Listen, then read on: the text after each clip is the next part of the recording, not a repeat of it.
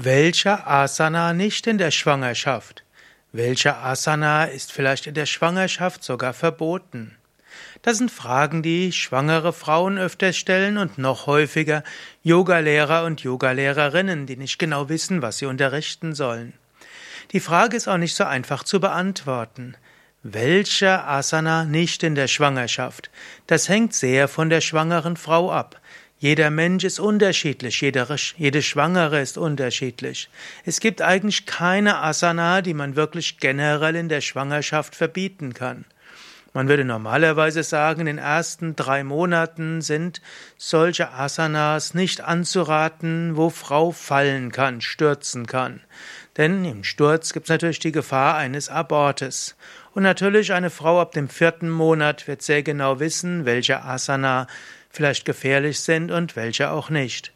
Also, wenn du zum Beispiel noch keinen Kopfstand oder Handstand vorher gemacht hast, dann ist sicherlich die Schwangerschaft jetzt nicht die Zeit, diese Übungen auszuprobieren. In den ersten drei Monaten wird auch empfohlen, nichts zu Anstrengendes zu machen. Wenn du also schwanger bist und dann ist durchaus empfehlenswert, in den ersten drei Monaten es etwas sanfter angehen zu lassen. Du kannst natürlich auch schwitzen und so weiter, aber es sollte nicht überfordernd sein. Gut, und dann ist die Frage in den letzten drei Monaten. In den letzten drei Monaten gilt zum einen, dass Umkehrstellungen mit Vorsicht zu genießen sind. Im Allgemeinen sagen wir, es ist klüger, in den letzten drei Monaten auf Umkehrstellungen zu verzichten, es also insbesondere Schulterstand betrifft. In den letzten drei Monaten gibt es jetzt unterschiedliche Empfehlungen bezüglich der Asanas. Eine Frau, die eher nicht so flexibel ist, die sollte zum Beispiel hüftöffnende Übungen machen. Also Schmetterling zum Beispiel oder Halbmond oder Krokodilsübungen, Drehkrokodil und so weiter.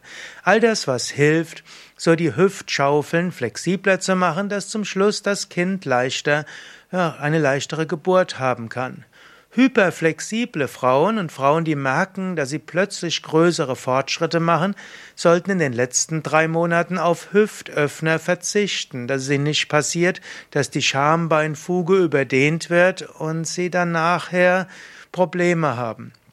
Also, wenn du eine Frau in deinem Kurs hast oder du eine Frau bist, die merkt, dass sie in der Schwangerschaft plötzlich große Fortschritte macht, zum Beispiel im Schmetterling oder im, im Spagat, dann höre auf mit Schmetterling und, und Spagat und allem, was irgendwo hüftöffnend ist und die Schambeinfuge dehnt. Ja, das wären ein paar Überlegungen, welche Asanas nicht in der Schwangerschaft und insbesondere auch, welche Asanas eventuell verboten sind. Alles andere ergibt sich aus dem gesunden Menschenverstand.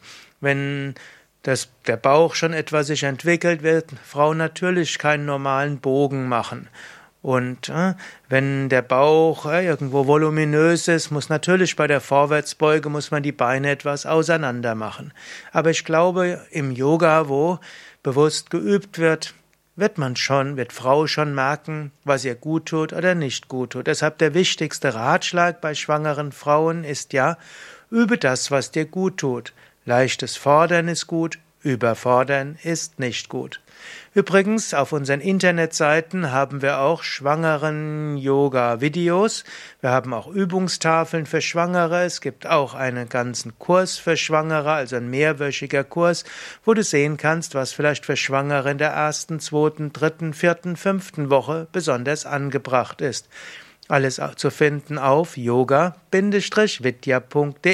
Dort gibt es ein Suchfeld und dort kannst du suchen nach schwangeren Yoga.